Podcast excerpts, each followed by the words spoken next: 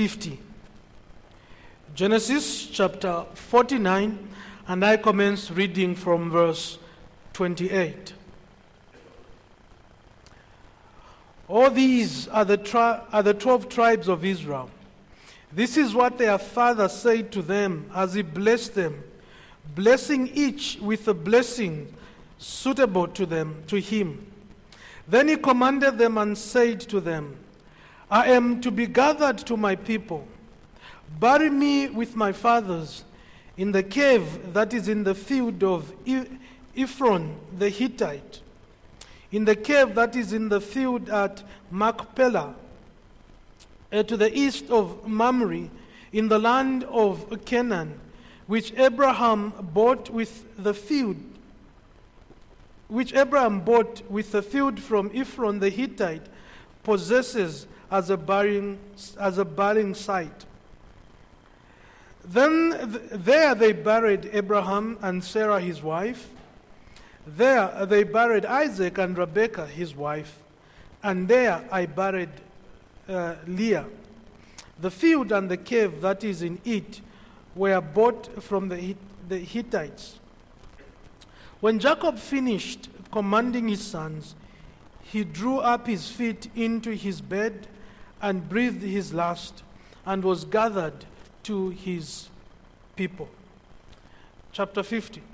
Then Joseph fell on his father's face and wept over him and kissed him. And Joseph commanded all his servants, the physicians, to embalm his father. So the physician embalmed Israel. Forty days were required for it. For that for that is how many are required for embalming. And the Egyptians wept for him day, 70 days. And when the days of weeping for him were past, Joseph spoke to the household of Pharaoh, saying, If Nala found favor in your eyes, please speak in the ears of Pharaoh, saying, My father made me swear, saying, I am about to die in my tomb that I hewed out for myself in the land of Canaan, there shall you bury me. Now, therefore, let me please go up and bury my father. Then I will return. And Pharaoh answered, Go up and bury your father, as he made you swear. So Joseph went up to bury his father. With him went up all the servants of Pharaoh, the elders of his household and all the elders of the land of Egypt, as well as the household of Joseph, his brothers, and his father's household. Only their children, their flocks, and their heads were left in the land of Goshen. And there, and they went up with him both chariots and horsemen. It was a very great company. When they came to the threshing ford of Atad, which is beyond the Jordan. They lamented there with a great and grievous lamentation. And he made a mourning for his father seven days. When the inhabitants of the land, the Canaanites, saw the mourning on the threshing uh, floor of Atad, they said, This is a grievous mourning by the Egyptians. Therefore, the place was named Abel Mizraim it is beyond the Jordan. Thus the sons did for him as he, has, as he had commanded them. And his sons carried him to the land of Canaan and buried him in the cave of the field at Machpelah, to the east of Mamre, which Abraham bought with the field from Ephron the Hittite to possess as a burying site. And after I had buried his father, Joseph returned to Egypt with his brothers and all who had gone up with him to bury his father. Amen. We live in a world with so many happenings, and oftentimes we would like to have an explanation as to those things that are happening. And once in a while, in every given community, events would happen which call for a biblical reflections. Events happened that call us to, to draw our attention away from the event and to what the scriptures say. It was just last Sunday evening, while away in Gaborone, Botswana, that I got the news of the passing on of our dear sister, Nkonde Shibemba. And when I got the news, the first question that rang in my mind was, Why, Lord? Why, Lord? Early in that morning, Sunday, I got a voice note from, from the younger sister telling us, uh, informing us that she was doing better. And most likely, she was going to be removed from oxygen and to allow her to breathe on her own. And in the course of the week, we'll see how she'll be progressing. And, of, and I'm sure a number of us have questions arising from our minds. Maybe more so even for the siblings, the immediate family. And those questions are what I refer to as the why moments or the why questions. And, and the problem with the why questions, or the challenge with the why questions, is that they are never fully answered to our satisfactions. You can continue asking, why, why? Lord, we prayed. Lord, we did this. Lord, we did that. But the only comfort that we have is to turn to what the author of, of life, God Himself, says in His Word. But more importantly, that it's such events, events like the death of a loved one or the death of a well known person, such events or the, such news must bring us to ask the question if it was me, where would I be?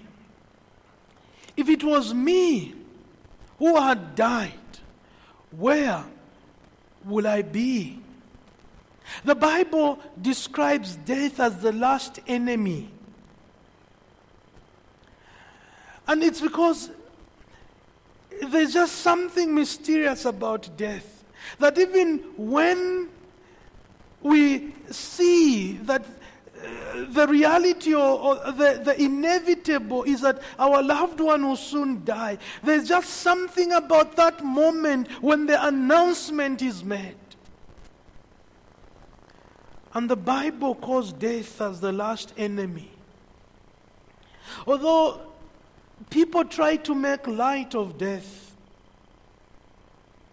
there's one poet who the name is James Rousseau who wrote a poem about death and was basically saying, Beautiful as the feet of a friend, coming to welcome us at our journey's end is death.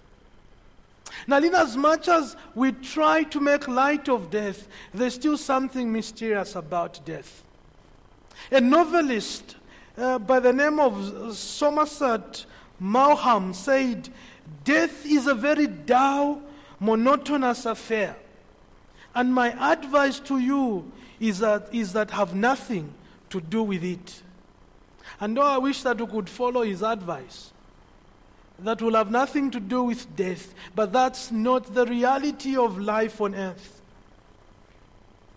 Death in an African context is a subject that we'd rather not talk about.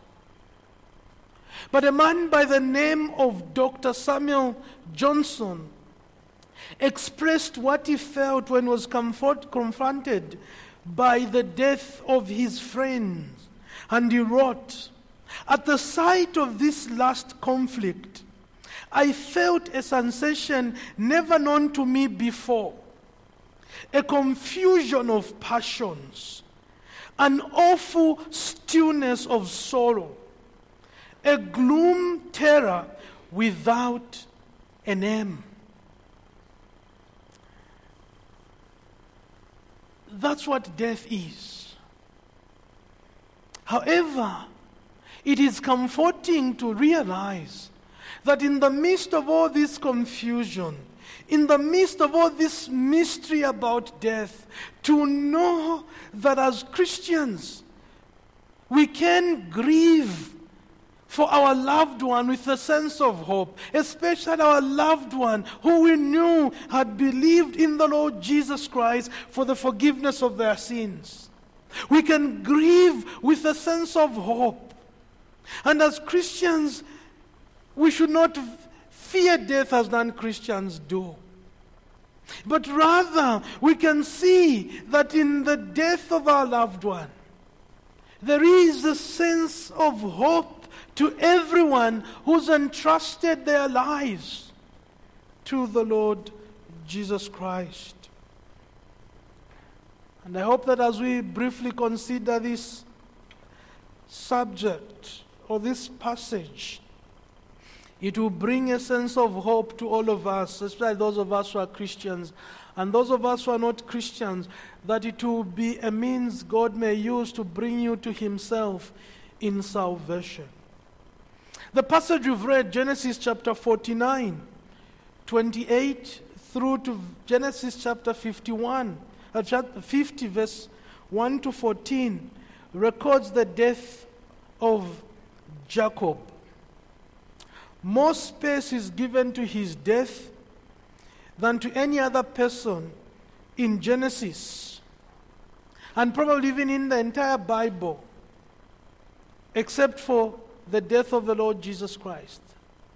We see a lot of space right from chapter 41 chapter 49 verse 1 as he begins to bless his his sons and then it ends with him dying and perhaps Moses gave this lengthy treatment to remind his immediate audience and also to remind all of us the covenant of God, the covenant promises of God. That for the immediate audience, it was concerning the land that God had promised to their forefather Abraham. But to all of us, it's not so much the land, but the salvation that is ours in Christ. To see that God Himself keeps His promises. Although Jacob only possessed a burial site in Canaan, he still wanted to be buried there. Rather than stay in Egypt, because God had promised to his fathers the land.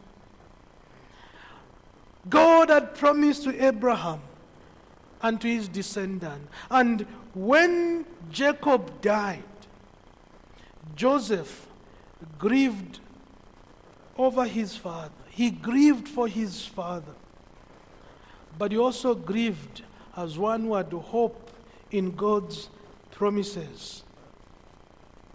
And, and that's what I'll be bringing this morning. That grieving for a loved one who is a Christian, we grieve with hope. We don't grieve as a sense of, from a sense or a standpoint of hopelessness, but we grieve with hope because of the promises of the covenant keeping God, because of the salvation that is ours in Christ Jesus, and because of the abiding presence of God the Holy Spirit in us. And so let's let me draw your attention to the passage that we've read. And the first thing I want us to see that it, it is proper to grieve at the death of the loved one.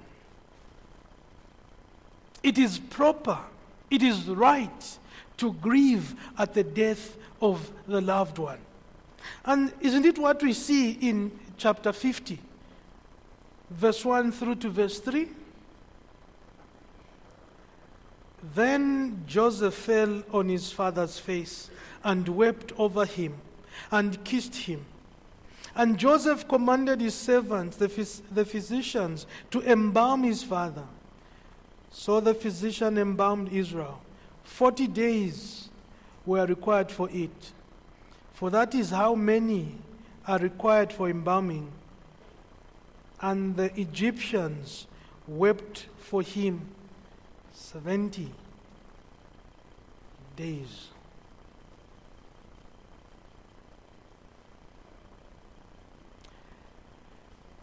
When death strike, it is fitting to grieve. Some Christians have a mistaken notion that it is not spiritual to grieve. It is not spiritual to grieve at, at, at the death of a loved one. And, and, and sometimes the reasoning is that, look, Christ has defeated death. And, uh, uh, uh, and the loved one is, is in heaven. And, and we should rejoice at their death. And inasmuch as that is true, the Bible says that Christ has defeated death, and all those who are his will be with him. But it is proper to grieve at the death of the loved one. And we see in that passage, Joseph was a godly man. He's a man who trusted God even when he was sent down into Egypt away from his father. He's a man who had come to experience and know God. The God that he had, knew, he had known in his father's household. He, he believed that God, even in the land of Egypt. He was a godly man. But at the death of his father, he grieved. He wept. He mourned for his father. And obviously, as he, Jacob was giving these blessings to, to his children, most likely they expected that his time was coming to an end. But when that moment came and he breathed his last, they wept for him. You see there that they, they observed 70 days of mourning, plus seven more days after the funeral procession at the border of Canaan.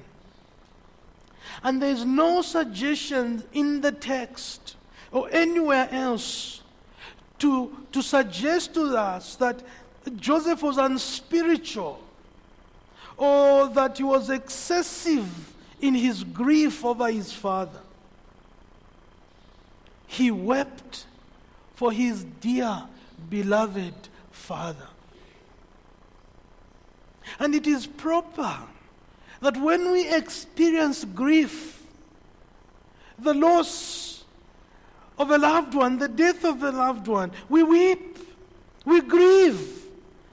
The Bible does tell us that death is the last enemy.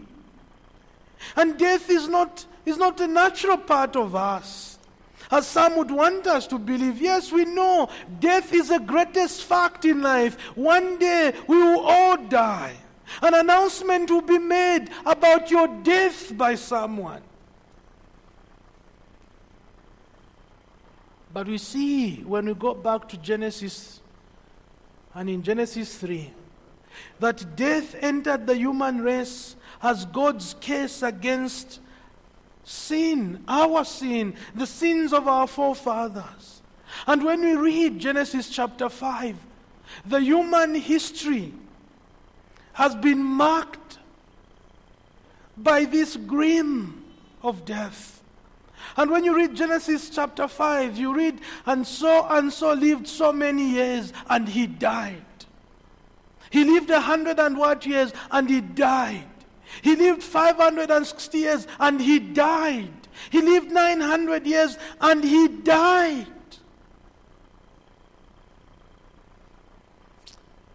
Death came because of the sin that entered this world.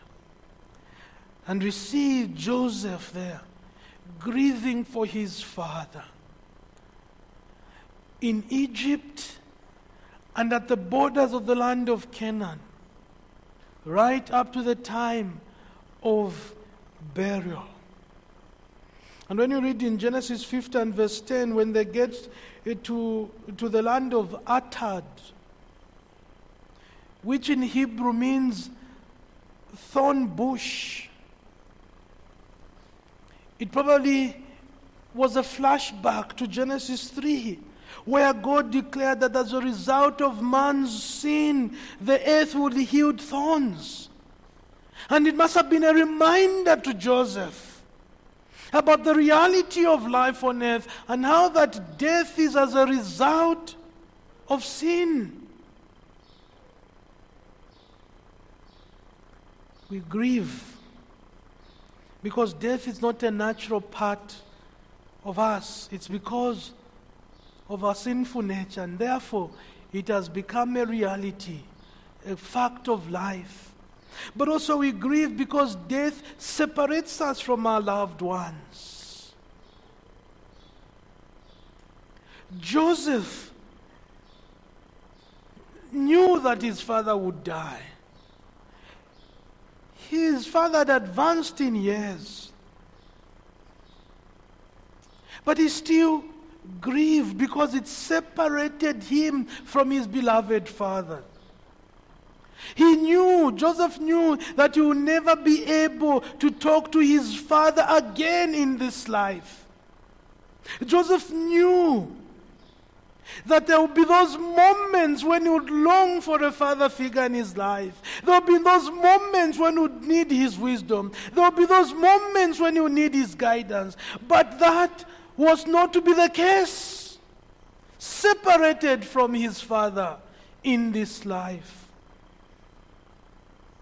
And when you read his account in Genesis 50, he lived up to 110 years.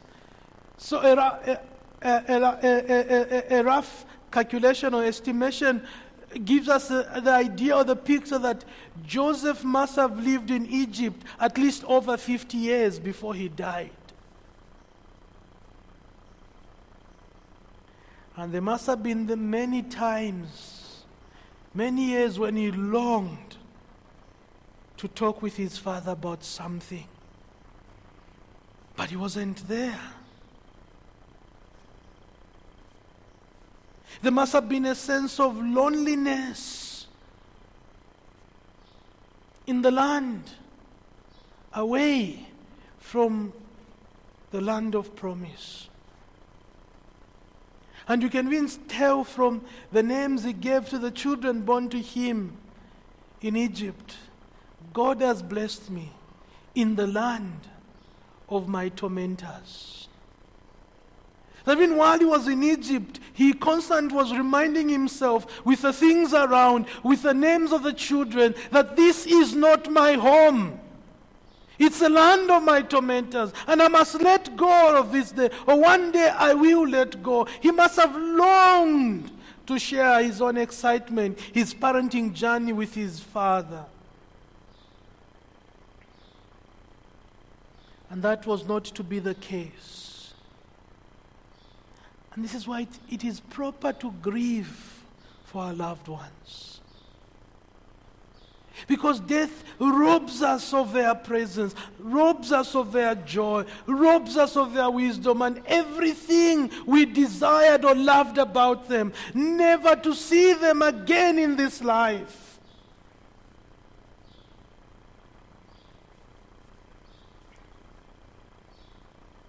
And as we work through the grief,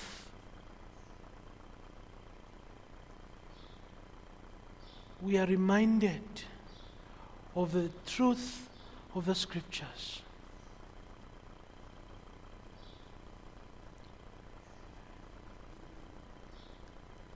And, and the funeral procession is really a reminder for those who've remained behind that one day they will die, but also that this person, their loved one, is no more.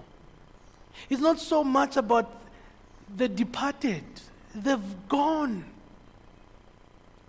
It's we're, we're trying to put a closure to this death, to this sad news. We are grieving and processing. And you could see even in the, in the procession of jo- uh, Joseph as rather a procession of Jacob, as Joseph had this huge company, his household, and as they were processing, probably remembering what their fathers taught them, they grieved just at the fact that they will never, ever see their father again.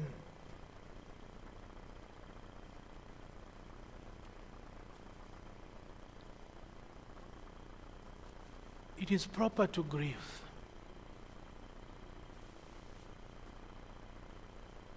Because we have a lot of memories of our loved ones. Times that we can remember of the joys, the talks, and everything we had with them. We must not hide in the veil of thinking that's unspiritual. In fact, it is unspiritual to pretend. We must properly grieve. Because grief is part of our human nature. The Lord Jesus Christ grieved at the death of Lazarus. He entered into the house of Mary and Martha and he saw them weeping. And the Lord, the Bible tells us in John 11 that he saw how they loved their brother. And he wept, the Son of God, at death. It was a sight that was unpleasant to the Son of God. He had come to redeem man from this world and to redeem and conquer death. But still, he wept.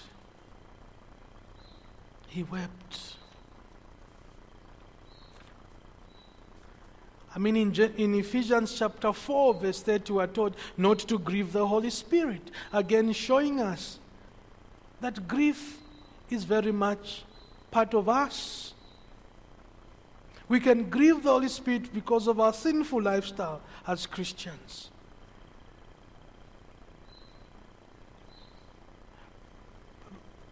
But one of the most difficult commands that God has given anybody is when you read Ezekiel chapter 24 in the Old Testament. Ezekiel chapter 24, verse 15 through to 17, where God clearly told the Ezekiel not to weep for his loved one, for his wife. But that's an exceptional and a clear command from God, and God was trying to show the nation of Israel just how much they have sinned against Him.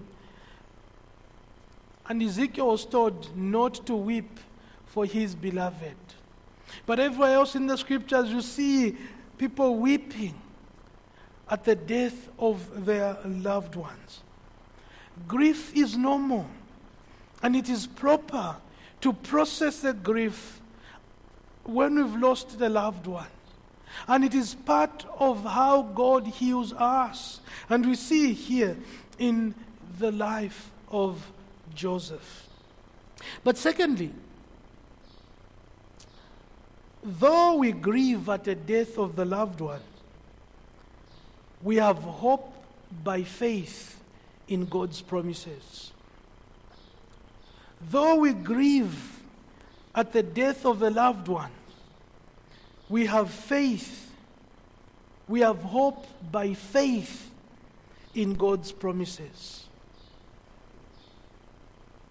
Genesis 49 We'll read verse 29, skip to verse 33, and then we'll also see in verse 50. 49 verse 29. Then he commanded them and said to them, I am to be gathered to my people. Bury me with my fathers in the cave that is in the field of Ephron the Hittite. Verse 33. When Jacob finished commanding his sons, he drew up his feet into the bed and breathed his last and was gathered to his people. Believers do not grieve as those who have no hope.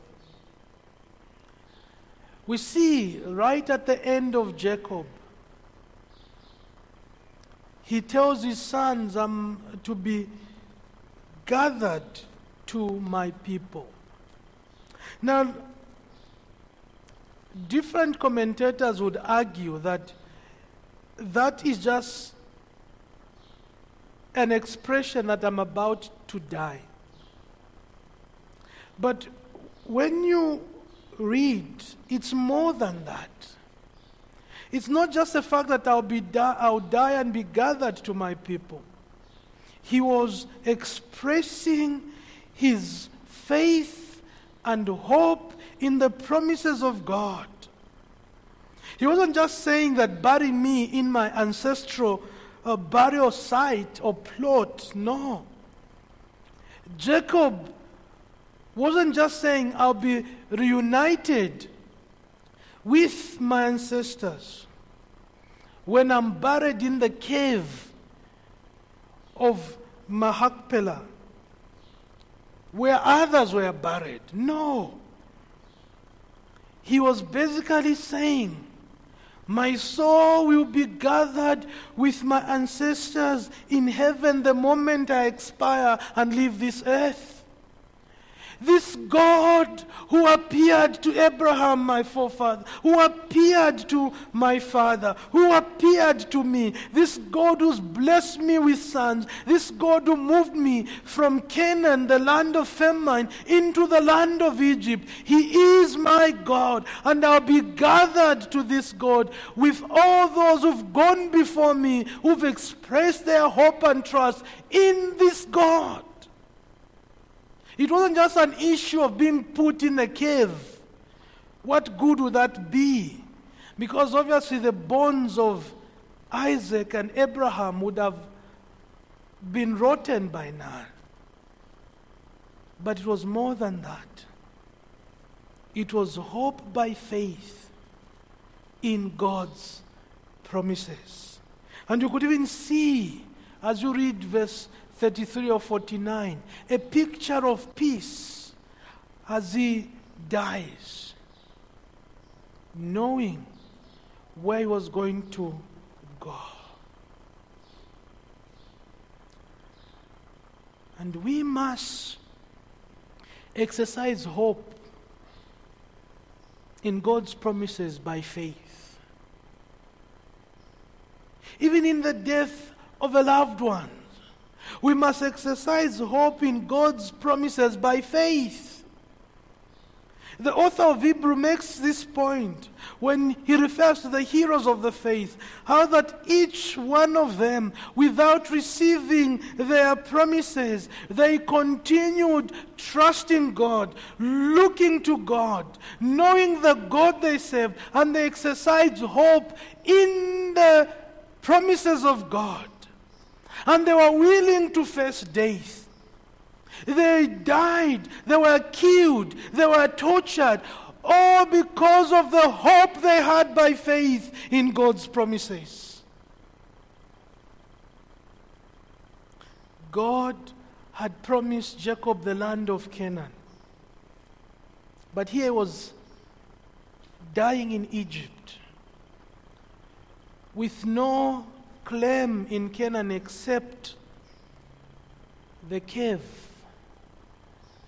where his forefathers had been buried. God had promised him that you make him a great nation. You remember his encounter in Genesis 32.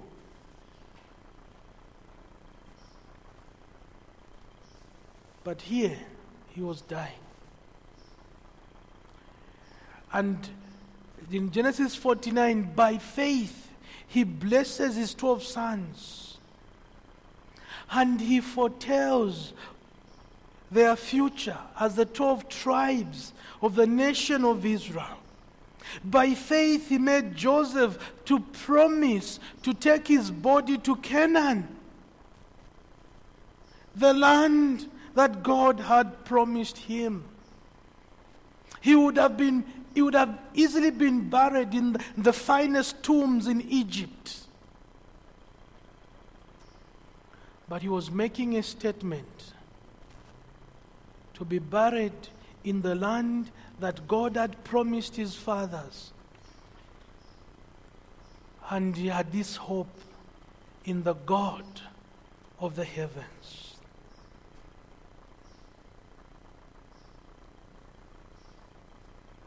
And so he said, Bury me in the cave, in the land of Canaan. Jacob's faith gave him hope in God's promises, hope that sustained him as he faced death. And he drew, as we are told, his breath and breathed his last. Still very sure, very hopeful in the promises of God. And we must exercise faith in the promises of God as well. But we must also access, we must extend our hope in God to those who are without God and who have no hope as we mourn for our loved ones. We must extend our hope to those who are without God around us. And there's something of that when you read Genesis 50 and verse 11. When the Canaanites, the Egyptian observed the grief of Joseph, observed Joseph grieving during this period. No doubt the master, the Egyptian wondered why Jacob wanted to be buried in that, in that place, in the cave in Canaan. I'm sure they'll ask themselves, there, there are beautiful tombs in Egypt, but, and Joseph is the second most powerful person in Egypt. Surely Pharaoh would not fail to give him a burial site in Egypt. And probably as they were asking questions and wondering, it's possible. Joseph could have taken time to explain why and to show his faith in the God of his father Jacob. His father had faith in the God of his father uh, Isaac. And he too was now showing those around that this is not just about mourning, this is an expression of our faith in God. And you too must come to know this God. James Boice observes, and I quote If Joseph had not expressed grief over the death of his beloved father, the Egyptians would have concluded merely that he had not cared for his father. That perhaps he was, not, he was even glad to have the old man out of his way. If he had expressed nothing but grief the Egyptians may have concluded that the hope of an afterlife by these people, that's the, Egypt, the, the Israelites, was no better than their own dark hopes and may even have been inferior to theirs. End of quote. And you could see the Egyptian had experienced death before, but the way in which Joseph went about mourning his father, he was making his statement I have faith in the God of my fathers, just as my father had faith in the God of his father. And we will be gathered to this God. Not just a mere speculation after the afterlife, no. Living in the presence of the God who appeared to our fathers. And then Joseph most likely could have used this trip back to the land of Canaan as a moment of enlightening his Egyptian friends about his hope in God. The death of a Christian must be a means to extend faith to those who do not have hope in God. As they see how people go about weeping their loved ones, it's a means for evangelism. Those of you who were here on Wednesday, the tributes that were given to various groups of people, to our dear sister, departed sister, clearly showed that here was a person that was indwelt by the Spirit of God. And everyone gave their own vision, their own side, the people she worked with, the friends, the people she ministered with, the KBC members, the people at SOS where she committed herself. The Spirit of God lived in Inkonde Shibemba. And those who were around as I heard her testimony how the Lord saved her in 1994, wallowing in sin. And in that moment, God drew her to Himself. And from that moment, everyone was able to testify of the change that had come about in her life because of the grace of God. And her funeral was that moment to remind those who are present of what God had done in her life and the hope we have in Christ Jesus.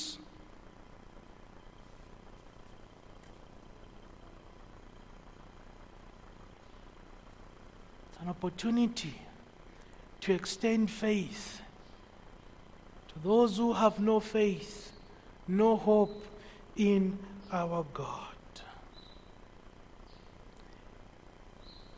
As we grieve over the loss of our loved ones who are Christians, may our grief show us that yes, while we are hurting, we still have faith in God. We still have hope in God. And one day we'll be united with our loved ones. And the Apostle Paul, writing about the hope that we have in Christ beyond the grave in, in 1 Corinthians chapter 15, he argues that the basis of our resurrection, the fact that will be raised from the dead. It's because Christ was raised from the dead. That's the basis uh, of, of our resurrection.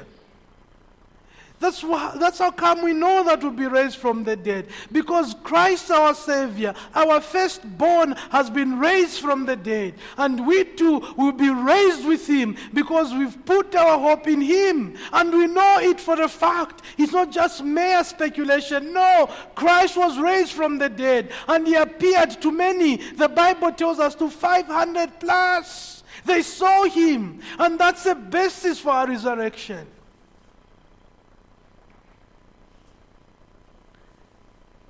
And because of his resurrection, it is the basis for hope of being united with him in heaven. This is the solid evidence we have that we will rise with him. He has conquered death, yes. Though we die physically, it will be like a gateway for us to go home. The Apostle John, in Revelation, as you he saw in Revelation 21, verse 1, he says, And he, he saw the new heavens and the new earth. And he stated, And he, Christ, shall wipe away every tear from their eyes and there shall no longer be any death. There shall no, no longer be any mourning, or any crying, or any pain. That's what God revealed to him about heaven. And this is what is true about the saints that have gone before us. Until then, death is a painful reminder of God's curse or God's punishment upon sin. We grieve because death is our enemy. We grieve because we will never see our loved ones. But we grieve with hope. Do you have this hope this morning? As you are seated here this morning, do you have this hope? If today was your last day, can we say, without twisting any facts, can we say without lying that you will be in heaven based on the testimony of your salvation, but also of your life? Can we say with confidence that you will be in heaven or you are ushered into the presence of God?